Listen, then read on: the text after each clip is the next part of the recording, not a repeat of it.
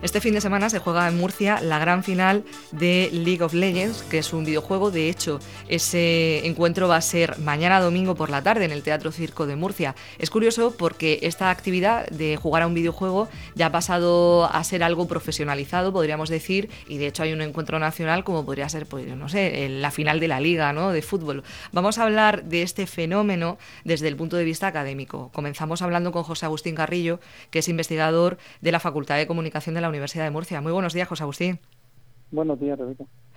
Eh, es todo un fenómeno, ¿no? el uso del deporte electrónico o del videojuego llevado a, la vida social, ¿no? Es un ejemplo de cómo el avance tecnológico, las nuevas tecnologías también hacen que cambiemos nuestra forma de actuar. Pues sí, de hecho, lo que en un principio podría entenderse como entretenimiento, lo que todos tenemos entendido como jugar a un videojuego simplemente por pasar el rato, eh, tiene distintas maneras de, expresarse y de asumirse, como pueden ser estos los, deportes electrónicos, que no es más que la práctica competitiva de, los videojuegos. Eh, José Agustín, cuando hablamos de deportes electrónicos, ¿es solo para videojuegos centrados en deporte o es la competición de cualquier tipo de videojuego? Bueno, la verdad es que eh, has dado en, el clavo con, con, la pregunta porque mucha gente suele asociar deportes electrónicos con eh, la representación de algún deporte en forma de videojuego y no es exactamente eso, sino que es eh, cuando la práctica eh, precisamente competitiva de algún videojuego adquiere el formato que podríamos asociar a cualquier competición deportiva de élite. puede haber juegos que sean de acción en primera persona, juegos de cartas incluso que se pueden practicar como deporte,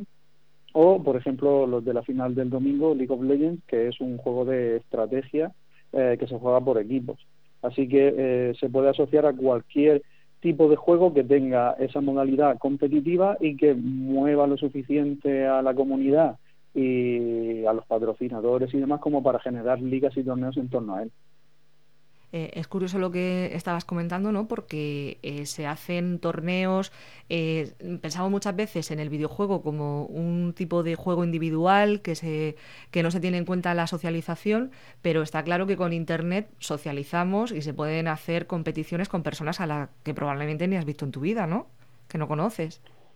Es, es justo eso, Rebeca, porque eh, normalmente asociábamos como un estereotipo ciertamente negativo al jugador de videojuegos como alguien solitario, eh, que está en su habitación y simplemente se relaciona con, la consola, eh, cuando es totalmente falso en su concepción y actualmente los deportes electrónicos están ayudando a ir venciendo ese estereotipo, puesto que sin ir más lejos, en la final de que se va a celebrar en Murcia en League of Legends se han agotado las entradas, eh, los equipos están formados por muchos jugadores, se ha creado una comunidad realmente fuerte y sólida en torno a, este tipo de competiciones. Y ya no solo la gente que compite eh, de un lugar a otro del mundo a través de Internet, eh, sino esa comunidad de seguidores, espectadores, gente que acude a los eventos, que se relaciona y que utiliza los videojuegos prácticamente como una excusa para la que con la que mm, socializar y formar comunidades que mm, se relacionan tanto a través de, medios digitales como en persona en este tipo de eventos. Eh, bueno, desde fuera del ámbito tuyo de estudio, también de, los chicos que participan, se puede ver esto incluso como un poco de frikis, ¿no? O sea, a veces está este tipo de, de, juegos y se puede ver desde ese punto de vista más frívolo, pero bueno, lo positivo es lo que estabas comentando, que al final también se crea una comunidad. Eh, viendo un poco las imágenes de los, de los participantes y un poco de, de los mejores jugadores de España, mm, son chicos muy jóvenes, ¿no? Sí, la verdad es que eh, se suele asociar a un, a un tema más de reflejos que, que a otro que podría asociarse con la juventud más próxima al videojuego. Y, es cierto que la edad eh, media de, de, jugadores profesionales es muy baja, suele eh, oscilar en rangos desde los 16 años muy jovencitos hasta 25, 26, incluso hay algunos jugadores de 30 o que sobrepasan la treintena. También depende de la modalidad de videojuego, pero se suele eh, asociar a la pérdida de reflejos al pasar cierto umbral de edad. Aunque mm, tampoco resulta nada extraño, puesto que no sucede nada que sea muy distinto a otro tipo de modalidades deportivas tradicionales como puede ser el fútbol, baloncesto y otro tipo de deportes a los que estamos más acostumbrados y que también tienen un ciclo de vida muy corto para el jugador profesional.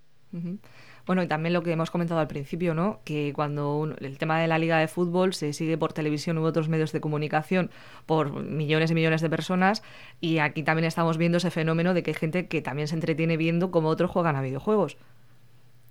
Sí, eh, eh, particularmente es un fenómeno que a mí me interesa especialmente, puesto que es otra manera de consumir los videojuegos sin eh, llegar a jugarlos ciertamente, puesto que hay muchos espectadores de competiciones que no son jugadores asiduos de, esos juegos que ellos mismos están viendo.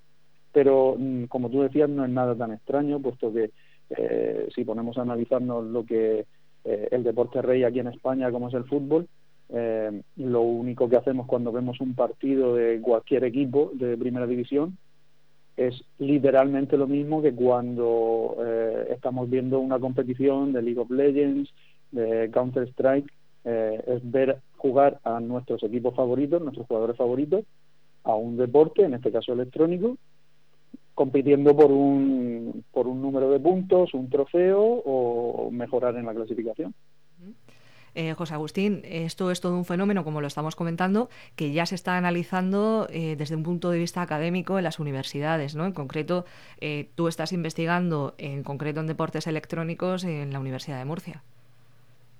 Sí, la verdad es que en España de momento somos unos poquitos, pero se está, se está comenzando a estudiar desde muchísimas disciplinas. Eh, el fenómeno hay que considerar que tampoco eh, tiene un extenso recorrido eh,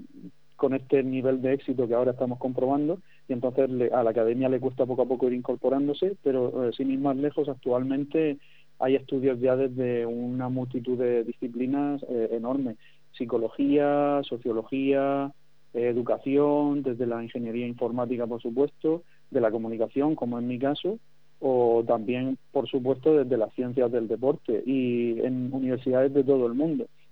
mm, sobre todo también en Asia, que es donde el fenómeno está también más asentado y también despierta el interés de las universidades, pero también en, en Occidente, en Norteamérica, en Europa y aquí en España también. eh, José Agustín, ¿cómo se comenzó a investigar en, en esto de los videojuegos? ¿O cuándo se empezó?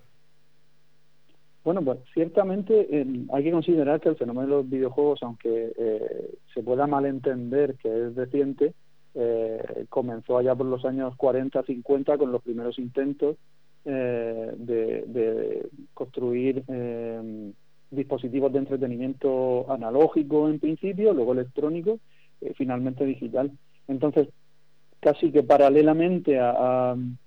la implantación de los videojuegos como un medio, sobre todo con el boom en los años eh, 80, eh, aunque posteriormente siguió un, descenso, casi como un, crack eh, económico, eh, pero es a partir de los años 80, 90 cuando se empieza a despertar la investigación en, en videojuegos desde la, desde la universidad y ya prácticamente se, está, se ha establecido como otra disciplina como pueden ser los estudios de cine y se conoce como, como Game Studies y ya se estudia desde de multitud de facultades, no solo en España, sino fuera de ella.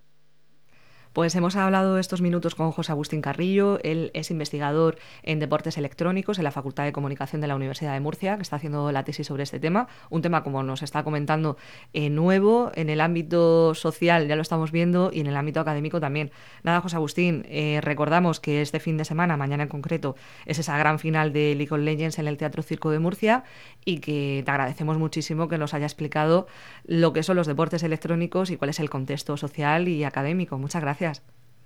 Muchas gracias a ti.